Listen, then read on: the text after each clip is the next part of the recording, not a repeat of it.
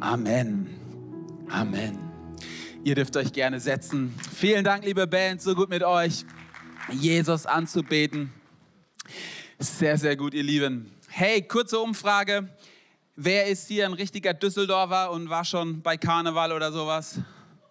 Okay, keiner. Wir sind die am wenigsten Düsseldorfer Kirche, die es in Düsseldorf geben kann. Keiner.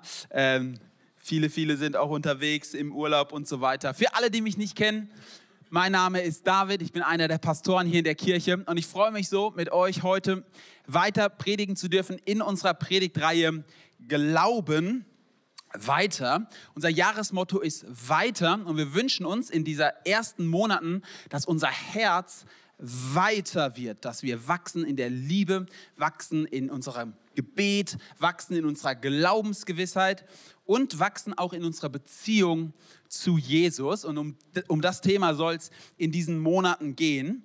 Und ähm, wir hatten in der ersten Predigtreihe hatten wir das Thema Gebet.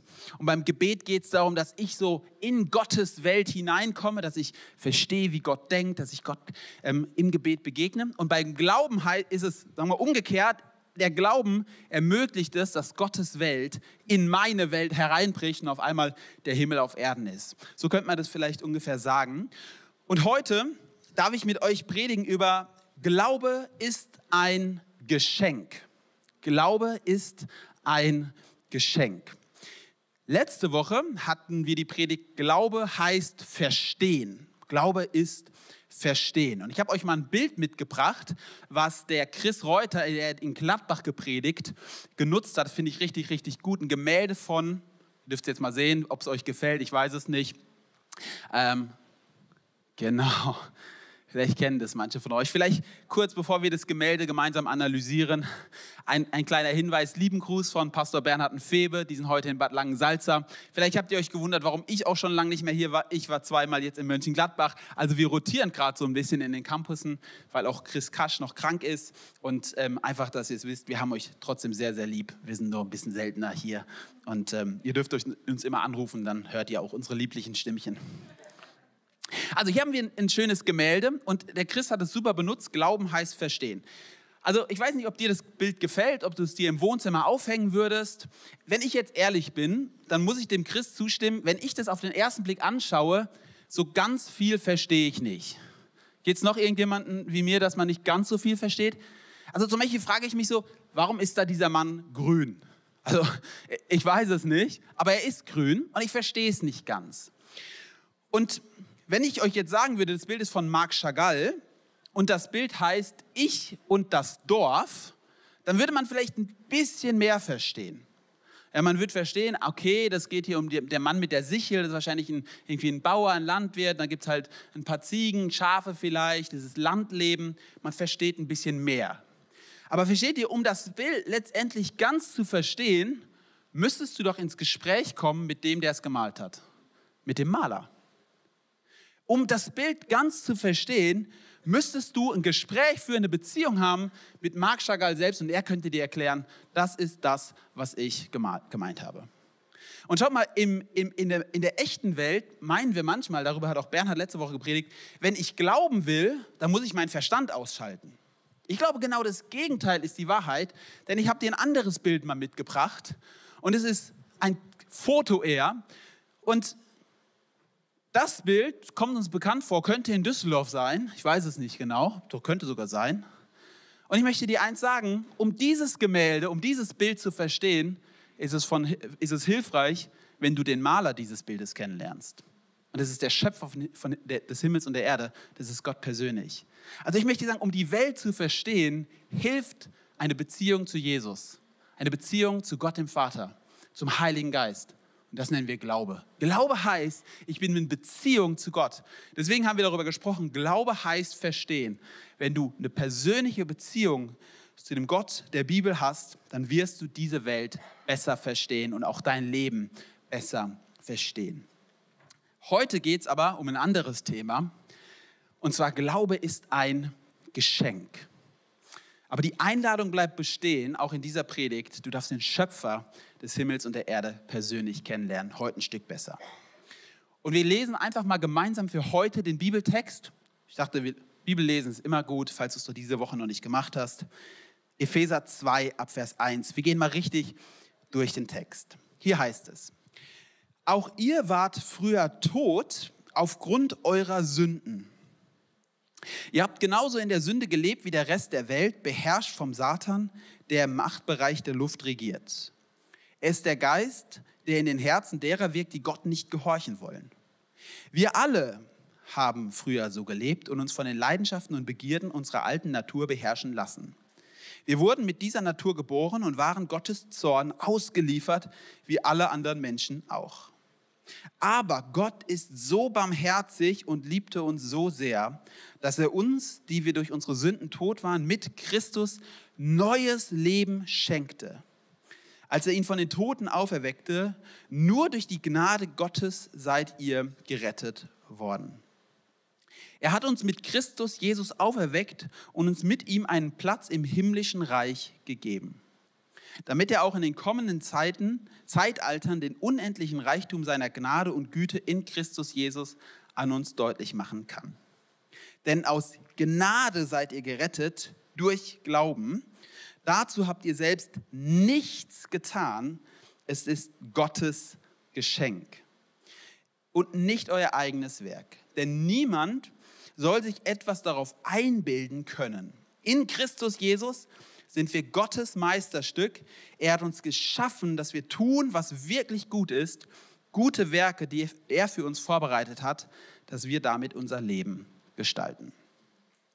Okay, wow, das ist ein inhaltsreicher Text, ein spannender Text. Kurz zum Kontext. Paulus schreibt aus dem Gefängnis in Rom einen Brief an Gemeinden in Ephesus, das ist die heutige Türkei, Provinz Asia. Das war ein Rundbrief an verschiedene Gemeinden, die er kannte. Und in den ersten Kapiteln seines Briefes, Kapitel 1 bis 3 ungefähr, kann man sagen, legt er das Evangelium, also die gute Botschaft von Jesus Christus, den Ephesern dar. Er erklärt das Evangelium und in, ab Kapitel 4 sagt er darum und dann geht es darum, dass man dass daraus ein Lebensstil erwächst. Also wir sind noch in den Erklärungen vom Evangelium. Und der Text war inhaltsreich, deswegen gehen wir einfach mal vielleicht Stück für Stück durch. Und wir können doch mal ab Vers 1 einfach den Text sehen. Und wir gehen einfach mal, dass wir den Gedankengang mal so Vogelperspektive mäßig verstanden haben. Immer wenn ihr einen Text nicht versteht, ein kleiner Hinweis, ist der bessere Tipp erstmal, euch einen Überblick zu verschaffen, bevor ihr euch in einzelne Worte reinbohrt und was heißt das denn im Ur Ursprache und so weiter. Glaubt mir, die Vogelperspektive ist immer besser. Fangen wir mal an. Vers 1. Auch ihr wart früher tot aufgrund eurer Sünden, beherrscht vom Satan. Paulus schreibt ihr, weil gleich schreibt er noch wir, schreibt er an sogenannte Heidenchristen. Paulus selbst war Jude, das heißt, im Alten Testament war es klar, die Juden, die haben ja zum Volk Gottes gehört. Jetzt schreibt er an Heidenchristen, es waren also nicht jüdische Menschen, die zum Glauben an Jesus, den Messias, gekommen sind. Und er schreibt zu ihnen, ihr wart früher tot aufgrund eurer Sünden, beherrscht vom Satan in Vers 2. Wow, das ist hart. Er zeigt ihnen, wisst ihr was, bevor ihr zu Jesus Christus gehört habt, da wart ihr nicht so nette Leute und alle sind doch auch ein bisschen gut. Er hat gesagt, geistlich gesehen, aus Gottes Perspektive, wart ihr geistlich gesehen tot. Ihr hattet keine Beziehung zu Christus. Ihr wurdet beherrscht vom Satan. Das sind krasse Worte. Ihr wart in dieser Welt gefangen unter den Mächten dieser Welt. Und jetzt geht er weiter, er sagt, aber nicht nur ihr Leute. Jetzt nicht nur ihr, ich zeige nicht mit dem Finger auf euch. Er sagt in Vers 3, wir alle haben früher so gelebt. Also Juden und Nichtjuden. Wir alle haben so gelebt, von unserer alten Natur beherrschen lassen, wie alle anderen Menschen auch. Wir sitzen alle im selben Boot. Die ganze Menschheit sitzt im selben Boot. Wir waren beherrscht, nicht nur von Satan, sondern wir waren unsere eigenen Könige. Wir waren beherrscht von unserer eigenen Natur. Wir selber haben gesagt, wo es lang geht und was ist. Das war die Situation der Menschheit. Paulus macht am Anfang eine Sache klar im Evangelium von Jesus geht es nicht um eine Selbstverbesserungsreligion. Es geht um eine Erlösungsreligion. Erlösungsbotschaft. Es ist nicht, nicht eine Selbstverbesserungsbotschaft. Hey, pimp mal ein bisschen dein Leben. Es geht darum, du musst gerettet werden. Du musst dich retten lassen. Und dann kommt ein großes Aber, Vers 4. Und ab dann beginnt ein Satz von Paulus, der geht fünf Verse lang im Griechischen. Und jetzt lesen wir mal, aber, Vers 4, Gott ist so barmherzig und liebte uns so sehr, dass er uns, die wir durch unsere Sünden tot waren, mit Christus neues Leben schenkte, als er ihn von den Toten auferweckte. Vers 6, er hat uns mit Christus Jesus auferweckt und uns mit ihm einen Platz im himmlischen Reich gegeben. Aber er liebte uns so sehr. Weißt du, was die Botschaft der Bibel auch ist? In all deiner Gottferne, in all deinem Zerbruch, in all deiner Bosheit, würde Paulus sagen, hat Gott dich trotzdem geliebt. Timothy Keller sagt es einmal so, das Evangelium bedeutet, wir sind viel schlechter, als wir denken und Gott ist viel besser, als wir denken. Timothy Keller, wir sind viel schlechter, als wir denken und Gott ist viel besser, als wir denken. Das ist das, was Paulus hier sagt. Und als, weil er so barmherzig ist, hat er drei Dinge mit uns gemacht. Er hat neues Leben geschenkt, er hat uns von den Toten auferweckt und uns einen Platz gegeben in seinem himmlischen Reich denken an die Taufe, gell? Taufe, untertauchen und auftauchen, Sterben des alten Lebens und Auferstehen des neuen Lebens. Okay, wir gehen noch kurz weiter in dem Gedankengang. Vers 7 damit er auch in den kommenden Zeitaltern seine Güte, Gnade und Güte in Christus Jesus an uns deutlich machen kann. Herr, Jesus ist nicht nur jetzt gut zu dir, er wird für immer gut zu dir sein und für immer wird er seine Gnade und Güte dir zeigen. Wenn du zu Jesus Christus gehörst, gute Botschaft an dich, die Zukunft wird besser. The best is yet to come. Und wenn du noch nicht zu Jesus Christus gehörst, habe ich eine Botschaft für dich. Wenn du heute dein Leben in Jesu Hände legst, deine Zukunft wird heller. The best is yet to come. Aber warum? Das ist ja eine große Frage. Also der Gedankengang ist jetzt erstmal an einem Ende und jetzt ist die Frage, warum? Warum hat Gott das eigentlich gemacht? Warum? Was haben wir damit zu tun? Wie ist das denn passiert? Und da heißt es in Vers 5b und dann Vers 8, nur durch die Gnade Gottes seid ihr gerettet worden. Und Vers 8, denn aus Gnade seid ihr gerettet durch Glauben. Dazu habt ihr selbst nichts getan. Es ist Gottes Geschenk. Wisst ihr warum? Weil er dich beschenken wollte. Das ist der Grund, weil er barmherzig und liebevoll ist und weil du nichts geleistet hast. Du hast nichts dafür getan. Du warst nicht ein besserer Mensch als die Person links von dir oder rechts von dir. Er hat dich einfach beschenken wollen. Okay, ich glaube, wir haben so den Gedankengang und ich möchte daraus vier Punkte ableiten und ich habe euch mal so ein Bild mitgebracht von einem Prisma. Ich weiß nicht, ob du ein Prisma kennst, aber ein Prisma ist ein, ein sein Objekt, da strahlt so ein Sonnenlicht rein und dann wird es vom Prisma in die sogenannten Spektralfarben zerlegt. Vielleicht kennst du das, dass auf so einen Stein oder Diamant weißes Licht draufleuchtet und dann kommt so buntes, grünes, blaues, gelbes, rotes Licht raus. Hat jeder wahrscheinlich schon mal irgendwo gesehen. Und ich sage dir eins, dieser Text, das ist ein gutes Bild, denke ich. Dieser Text zeigt uns, in dein Leben fällt ein Geschenk hinein und daraus entstehen ganz viele wunderbare Dinge wenn du mit Jesus Christus legst. Und wir haben einen Punkt vorne und drei Punkte hinten, quasi eins in dein Leben und drei Dinge, die dabei herauskommen. Was fällt in dein Leben? Was strahlt in dein Leben? Und das Geschenk, was in dein Leben strahlt, ist das Geschenk der Gnade und des Glaubens. Das Geschenk der Gnade und des Glaubens. Denn aus Gnade seid ihr gerettet durch Glauben. Dazu habt ihr selbst nichts getan es ist Gottes Geschenk. Paulus betont also, dass er den Christen damals und auch uns heute, uns allen ein Geschenk gemacht hat, seine Gnade und unseren Glauben. Ich will mal ein Bild verwenden, um vielleicht das ein bisschen zu ergreifen. Sagen wir mal, du bist mit deinem Sohn, wenn du einen Sohn hast, am Rhein unterwegs und jeder weiß, im Rhein, da sollte man besser nicht baden, denn Rhein ist richtig gefährlich ähm, Gefahr zu ertrinken. Jedes Jahr ertrinken hier in Düsseldorf einige Leute im Rhein. Und du sagst deinem Sohn, hey, geh bitte nicht in den Rhein, es ist gefährlich, schwimm dort nicht. Und dein Sohn macht es trotzdem, weil er halt denkt, yo, ich bin ein bisschen cooler oder schlauer als mein Vater und ähm, was Jungs vielleicht manchmal so denken. Und er springt also in den Rhein, geht schwimmen und kurze Zeit später passiert, was passieren muss. Er beginnt zu ertrinken. Und er schreit um Hilfe und merkt, er wird von der Strömung erfasst. Er kann sich nicht mehr retten. Er ist also in einer aussichtslosen Lage. Jetzt reagiert der Vater wahrscheinlich nicht so, ja siehst du, habe ich dir gesagt. Jetzt lernst du mal selber zu schwimmen. sondern natürlich aus Liebe, aus Barmherzigkeit reagiert der Vater und wenn es möglich ist und da irgendwie ein, ein, ein, Rettungsring ist, wirft er seinem Sohn einen Rettungsring zu. Der Sohn darf zugreifen und der Vater rettet ihn heraus. Das nennt die Bibel Gnade. Gnade heißt, dein Vater im Himmel gibt dir ein Rettungsangebot, das du ergreifen darfst und er zieht dich raus aus den Wässern, nicht aus deiner Kraft, sondern aus dem Geschenk der Gnade. Aber eine Sache muss passieren auf der Seite des Sohnes und das ist, er muss zugreifen und den Rettungsring ergreifen und das nennt man Glauben. Glauben heißt das Ergreifen des Rettungsangebotes Gottes. Gnade ist das Rettungsangebot Gottes, Glauben ist das Ergreifen der Rettung. Gnade heißt, Gottes Hand kommt uns entgegen. Glaube heißt, wir ergreifen Gottes Hand. Unsere Hand kommt Gott entgegen. Und jetzt kommt ein wichtiger Punkt. Jetzt könnte man ja meinen, ja siehst du, Gott macht ja schon ganz viel. Gott schenkt uns ja den Rettungsring, aber wir müssen schon auch was selber machen. Wir müssen ja zugreifen. Also ein bisschen Leistung müssen wir schon bringen. Wir müssen ja ergreifen, wir müssen glauben. Und jetzt lesen wir nochmal den Text.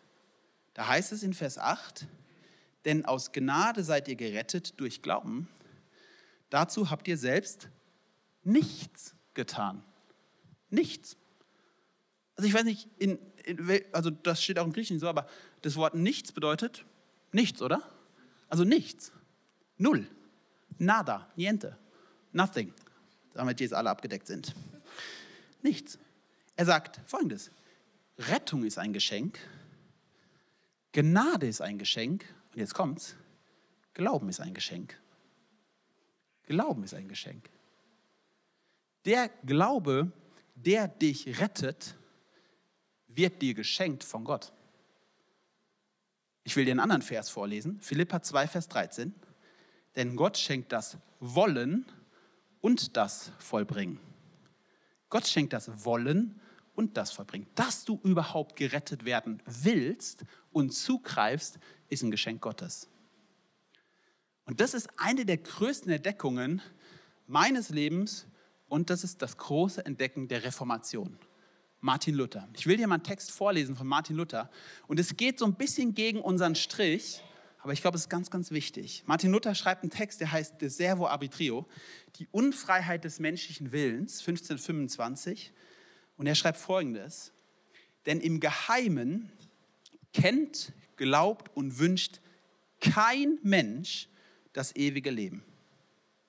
Wenn man auch in Wort und Schrift viel davon redet, er sei denn vom Heiligen Geist durchdrungen. Denn die Gnade ist überhaupt nicht nötig, wenn so viel Gutes im freien Willen ist, dass er dadurch sich selbst zum Guten wenden kann. Ich bin ja ein großer Fan davon, dass man am Ende von jeder Predigt einen Aufruf macht und sagt, hey, willst du dich heute für Christus entscheiden? Aber wisst ihr, das kann auch schnell zu so einem Denken führen, ich kann mich ja entscheiden jetzt einfach und ich mache mal und mal gucken, was nicht. Ich möchte dir eins sagen, wenn du dich entscheidest, hat schon vorher der Heilige Geist an deinem Herzen gewirkt. Sonst könntest du dich gar nicht entscheiden. Martin Luther benutzt dafür ein Bild, und er nennt es wie folgt. Er nennt es den Homo incurvatus in se. Schönes Wort. Homo in, äh, vier Worte. Homo incurvatus ist der in sich selbst verkrümmte Mensch. Das ist ein wichtiger Begriff bei Luther. Er sagt, jeder Mensch ist in sich selbst so verkrümmt unter der Sünde, dass er niemals aus eigener Kraft sich aufrichten kann. Ich will ein Bild benutzen. Sag mal, du kennst eine Person, gibt es ja manchmal ältere Personen, die sehr schwere Rückenprobleme haben. Und sie laufen so. Ich habe eine ältere Dame in unserer Familie, ähm, in, in, ähm, im Bekanntenkreis unserer Familie gab sie, ist immer so gelaufen. Die konnte gar nicht mehr sich aufrichten. Sagen wir mal, sie ist unterwegs und von oben kommt ein rettendes Seil, was sie rausziehen will aus einer Schlucht. Die kann nicht einfach aus eigener Kraft sich aufrichten und das Seil ergreifen. Das kann sie nicht. Das konnte sie tatsächlich nicht. Sie, Waldelse hieß sie. Die Waldelse, die konnte das gar nicht. Denn sie war so gebückt durch ihr Leben, ihr Rücken war so kaputt. Und die Rettung konnte sie gar nicht ergreifen. Das heißt, was passieren muss, ist erstmal, dass, dass ihr Rücken frei wird, sie sich aufrichten kann und das Seil, äh, Seil ergreifen kann. Wie? Wenn der Heilige Geist an ihrem Herzen ähm, arbeitet. Und deswegen sagt auch Luther, das ist ein bisschen krass, aber du hast gar keinen freien Willen, du hast einen befreiten Willen. Unterschied. Du hast einen freien Willen versus einen befreiten Willen. Gott befreit deinen Willen. Und wenn du hier heute die Predigt hörst, Römerbrief sagt, der Glaube kommt aus der Predigt. Wenn du das Evangelium von Jesus hörst, dann entsteht da so ein Freiraum, wo du reagieren kannst, wo dein Wille befreit wird. Aber von sich aus kann das kein Mensch. Okay, das war jetzt genug Theologie für heute. Aber es ist ein ganz, ganz wichtiger Punkt, weil er eins klar macht und dadurch, darauf will ich kommen. Wenn alles von Gott abhängt, dann kannst du unfassbar dankbar sein und sagen, danke Gott für dieses Geschenk.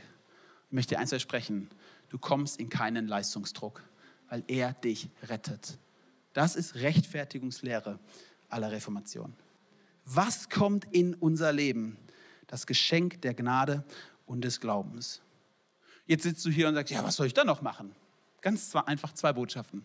Wenn du heute hier sitzt und du zu Jesus Christus gehörst, weißt du, was die angemessene Antwort darauf ist? Halleluja. Danke, Jesus, dass du mich gerettet hast. Warum hat es eigentlich mich getroffen und nicht meinen Nachbarn? Warum durfte ich dich kennenlernen und mein Nachbar dich noch nicht? Das ist eine Dankbarkeit. Weißt du, manchmal sind wir Christen ja so, ja, ich, ich danke Jesus, aber ich habe mich halt auch schon dafür entschieden. Und die Person halt nicht, das ist halt ihre Schuld. Weißt du, das ist so ein bisschen, ja, aber ich bin schon, ich möchte dir eins sagen, du darfst einfach dankbar sein. Halleluja, Jesus, du bist der Allerbeste. Theologie muss immer zu Doxologie führen. Doxologie heißt Verehrung, Anbetung. Gott, du bist der Allerbeste. Danke, dass du mich gerettet hast. Ich habe es nicht verdient. Hey, und wenn du heute hier sitzt und du gehörst noch nicht zu Jesus, dann habe ich eine gute Botschaft für dich. Jesus liebt auch dich und er ist auch barmherzig mit dir. Und auch dich möchte er retten. Und dir gilt folgender Vers, Hebräer 3, Vers 15. Wenn ihr heute Gottes Stimme hört, verschließt euch seinem Reden nicht. Du kannst scheinbar aktiv, selbst wenn Gott zu dir spricht, dich verschließen und sagen, das mache ich nicht. Aber ich möchte dich einladen, wenn du heute merkst, dass Gott in dein Herz klopft, verschließ dich dem nicht. Empfange, sag Gott, ich bin hier und ich nehme dein Geschenk an. Was fällt in dein Leben? Das Geschenk der Gnade und des Glaubens. Und was entsteht daraus? Drei Dinge und die wollen wir uns noch anschauen. Das erste, das erste Ding, was aus dem Prisma rausfällt, ist, geschenkter Glaube bringt neues Leben. Aber Gott ist so barmherzig und liebte uns so sehr, dass er uns, die wir durch unsere Sünden tot waren, mit Christus neues Leben schenkte, als er ihn von den Toten auferweckte. Er hat uns mit Christus auferweckt. Gott schenkt dir neues Leben. Und damit wir das mal verstehen, habe ich euch ein kleines Video mitgebracht, was wir gemeinsam anschauen wollen.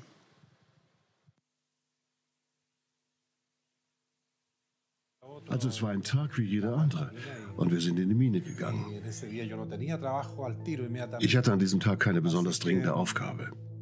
Also habe ich die Ausrüstung zur Werkstatt gebracht, meinen Job gemacht und bin zum Schutzraum gegangen. Dort befand ich mich zum Zeitpunkt der Explosion über uns. Es war gegen 14 Uhr.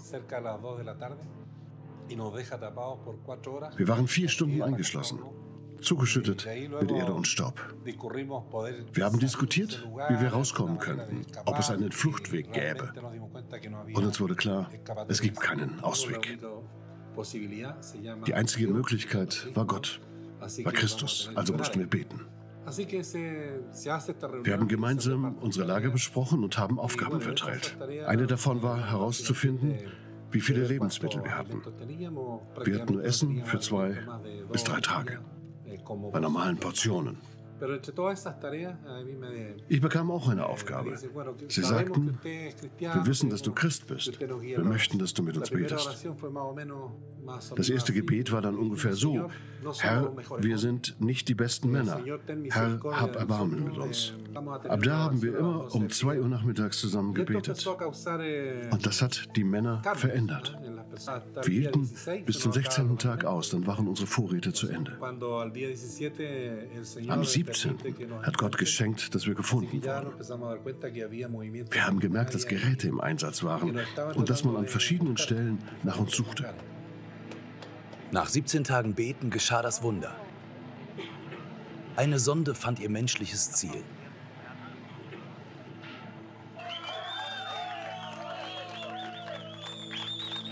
Und dann eine einfache Nachricht, als Beweis, dass alle noch lebten. '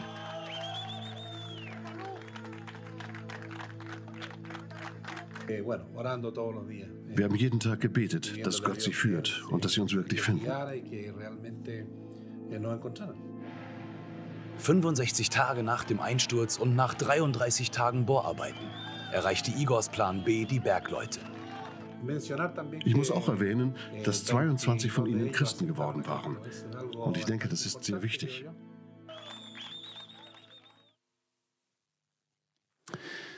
Was für eine bewegende, wahre Geschichte. 65 Bergleute werden 33, äh, 33 Bergleute werden 65 Tage lang eingeschlossen, mehrere hundert Meter unter der Erde.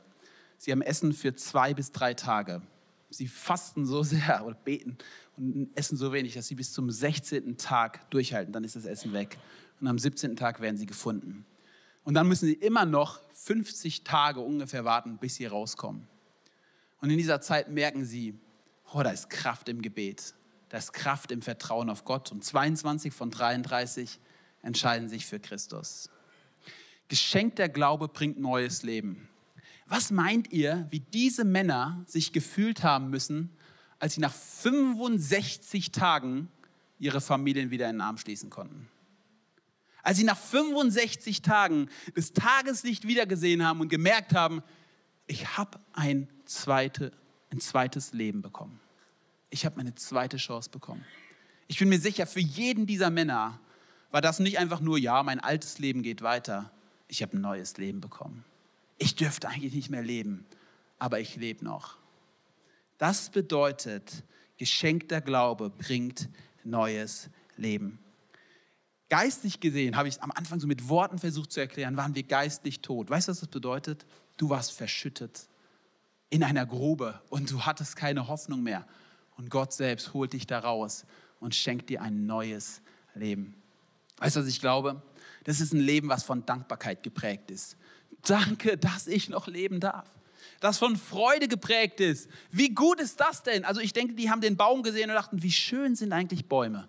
Das sieht so herrlich aus. Wie schön ist dieser Himmel über mir. Wie schön sind die Wolken. Wie schön ist das Leben. Kennst du das vielleicht, wenn du mit Kindern unterwegs bist? Für die ist irgendwie alles schön. Und du gehst durchs Leben und denkst, kenne ich schon alles. Weißt du, neues Leben bedeutet, du siehst die Welt mit neuen Augen. Ich möchte dir eins sagen, Gott möchte dir ein neues Leben schenken. Mit neuen Augen. Das ist das, was passiert ist, wenn du zu ihm gehörst und das, was er dir schenken will, wenn du noch nicht zu ihm gehört, gehörst. Geschenkter Glaube bringt neues Leben. Zweite Sache, die entsteht. Geschenkter Glaube bringt Zugehörigkeit. Er hat uns mit Jesus Christus auferweckt und uns mit ihm einen Platz im himmlischen Reich gegeben. Hey, weißt du was, du hast nicht nur ein tolles irdisches Leben bekommen. Weißt du, diese Männer, die sterben auch alle wieder. Also irgendwann ist das Leben auch wieder vorbei. Nein, du hast eine Zuversicht bekommen, wenn du zu Jesus gehörst, dass du in Ewigkeit zu ihm und seiner Familie gehörst und in seinem Reich einen Platz hast. Wusstest du, dass Gott einen Tisch, äh, Tisch vorbereitet hat und du einen Platz an diesem Tisch hast? Wusstest du, dass du dazugehören darfst zu seiner Familie? Und wisst ihr, was ich so schön finde bei diesen Männern? 22 von ihnen haben das verstanden. Sie haben Jesus ihr Leben gegeben. weißt du, die haben nicht nur eine Perspektive für dieses Leben, die haben eine Perspektive für das Leben in Ewigkeit. Und ich möchte dir so zusprechen, hey, vielleicht war dein derzeitiges Leben auf dieser Erde nicht gut. Vielleicht schaust du auf dieses Leben hier und jetzt und du sagst ganz ehrlich, es ist so viel falsch gelaufen in meinem Leben. Die Familie, in der ich war, sie war nicht nur schlecht, sie war furchtbar. Vielleicht hast du Zerbruch erlebt, Herzschmerz oder schlimme Dinge. Ich möchte dir eins sagen. Die Bibel gibt dir Hoffnung, der Glaube gibt dir Hoffnung, nicht nur, dass dieses Leben hier ein bisschen besser wird, nein, dass du in Ewigkeit bei Gott sein darfst und eine Herrlichkeit hast. Frei von Schmerz, frei von Scham, frei von Schuld, frei von Zerbruch. Jede Träne wird abgewischt werden. Und wenn du heute trauerst, wenn du heute zerbrochen bist, Gott schenkt dir eine Familie, du darfst dazugehören. Hey, wenn du auf dieser Erde immer das Gefühl hast, ich bin der Außenseiter.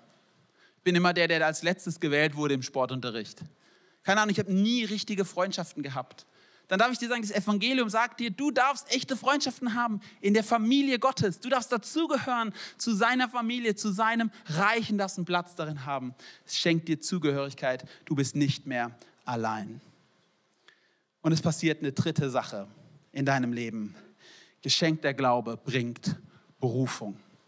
Geschenk der Glaube bringt Berufung. In Vers 10 heißt es, in Christus Jesus sind wir Gottes Meisterstück.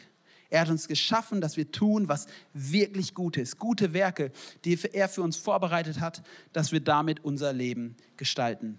Wusstest du, dass wenn du zu Jesus gehörst, du darfst morgens aufwachen und fragen, Gott, was hast du heute für mich vorbereitet? Gott, welchen Menschen darf ich heute Hoffnung bringen?